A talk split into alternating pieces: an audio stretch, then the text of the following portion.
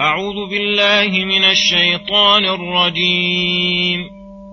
فقال الذي آمن يا قوم إني أخاف عليكم مثل يوم الأحزاب.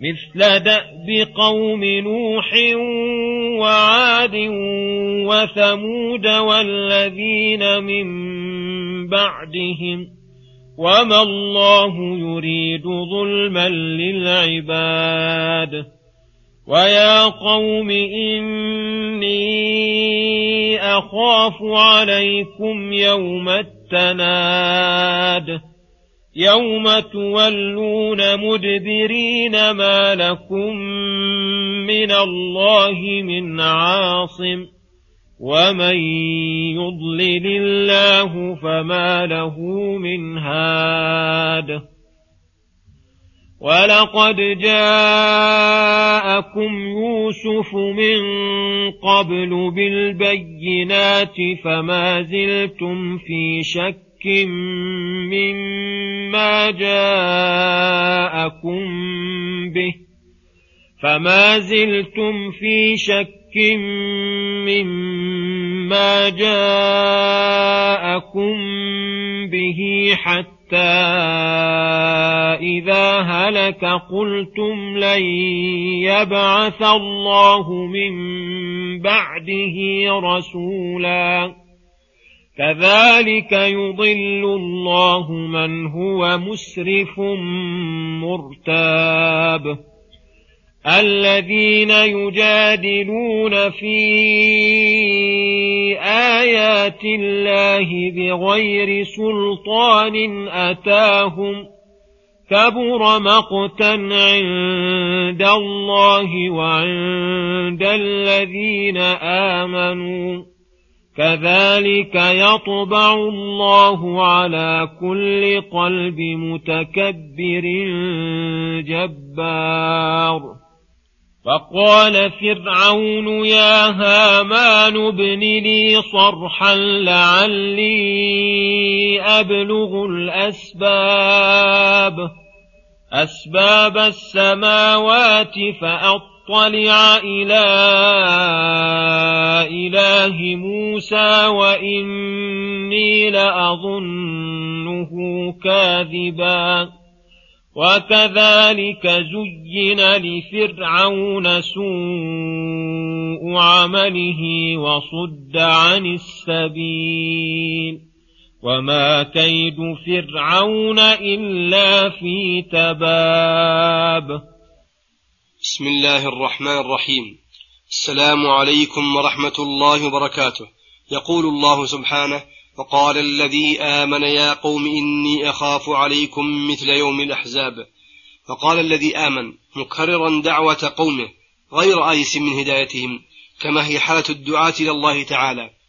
لا يزالون يدعون إلى ربهم ولا يردهم عن ذلك راد ولا يثنيهم عتو من دعوا عن تكرار الدعوة فقال لهم يا قوم إني أخاف عليكم مثل يوم الأحزاب يعني الأمم المكذبين الذين تحزبوا على أنبيائهم واجتمعوا على معارضتهم ثم بينهم فقال مثل دأب قوم نوح وعاد وثمود والذين من بعدهم أي مثل عادتهم في الكفر والتكذيب وعادة الله فيهم بالعقوبة العاجلة في الدنيا قبل الآخرة. وما الله يريد ظلما للعباد فيعذبهم بغير ذنب أذنبوه ولا جرم أسلفوه ولما خوفهم العقوبات الدنيوية خوفهم العقوبات الأخروية فقال يا قوم إني أخاف عليكم يوم التناد أي يوم القيامة حين ينادي أهل الجنة أهل الجنة أهل النار أن قد وجدنا ما وعدنا ربنا حقا إلى آخر الآيات. ونادى أصحاب النار أصحاب الجنة أن أفيضوا علينا من الماء أو مما رزقكم الله قالوا إن الله حرمهما على الكافرين. وحين ينادي أهل النار مالكا ليقضي علينا ربك فيقول إنكم ماكثون. وحين ينادون ربهم ربنا أخرجنا منها فإن عدنا فإنا ظالمون. فيجيبهم اخسأوا فيها ولا تكلمون.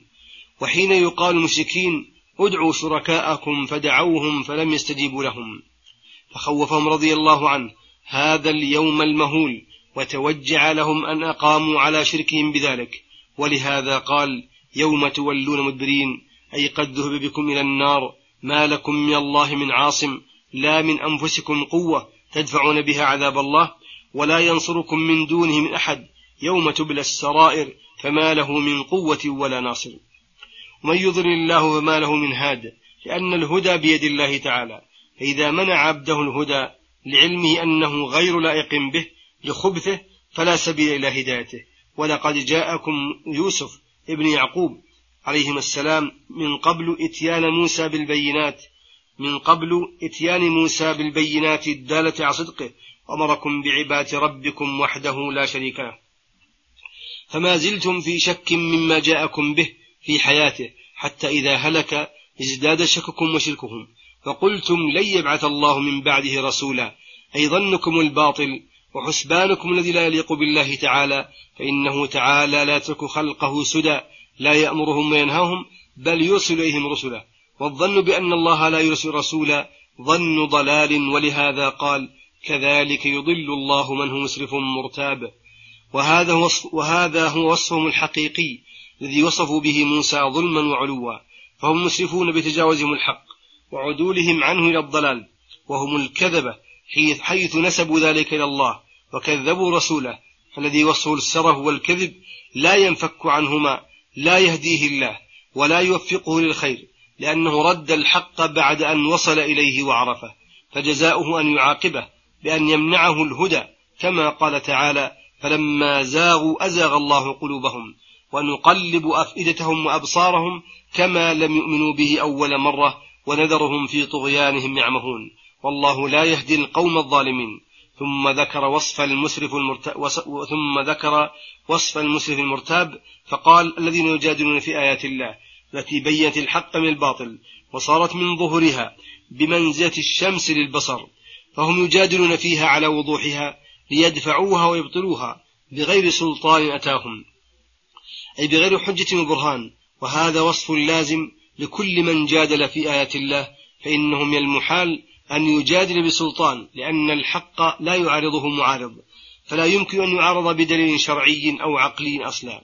كبر ذلك القول المتضمن رد الحق بالباطل مقتا عند الله وعند الذين آمنوا فالله أشد بغضا لصاحبه لأنه يتضمن التكذيب بالحق والتصديق بالباطل ونسبته إليه.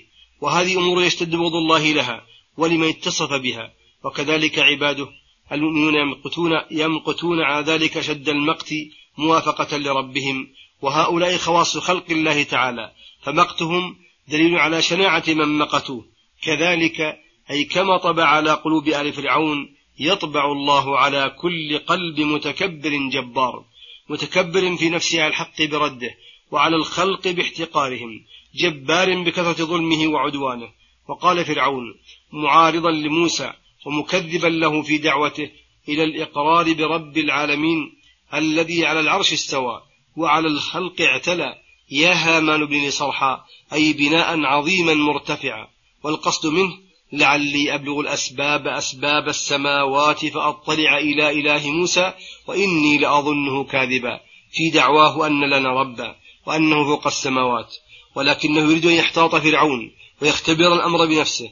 قال الله تعالى في بيان الذي حمله على هذا القول وكذلك زين لفرعون سوء عمله فزين له العمل العمل السيء فلم يزل الشيطان يزينه وهو يدعو إليه ويحسنه حتى رآه حسنا ودعا إليه ونظر فيه مناظرة المحقين وهو من أعظم المفسدين.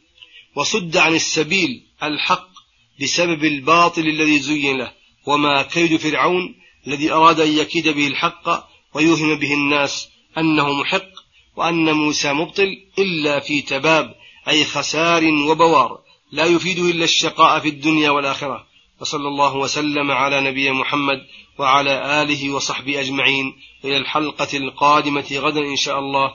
والسلام عليكم ورحمة الله وبركاته.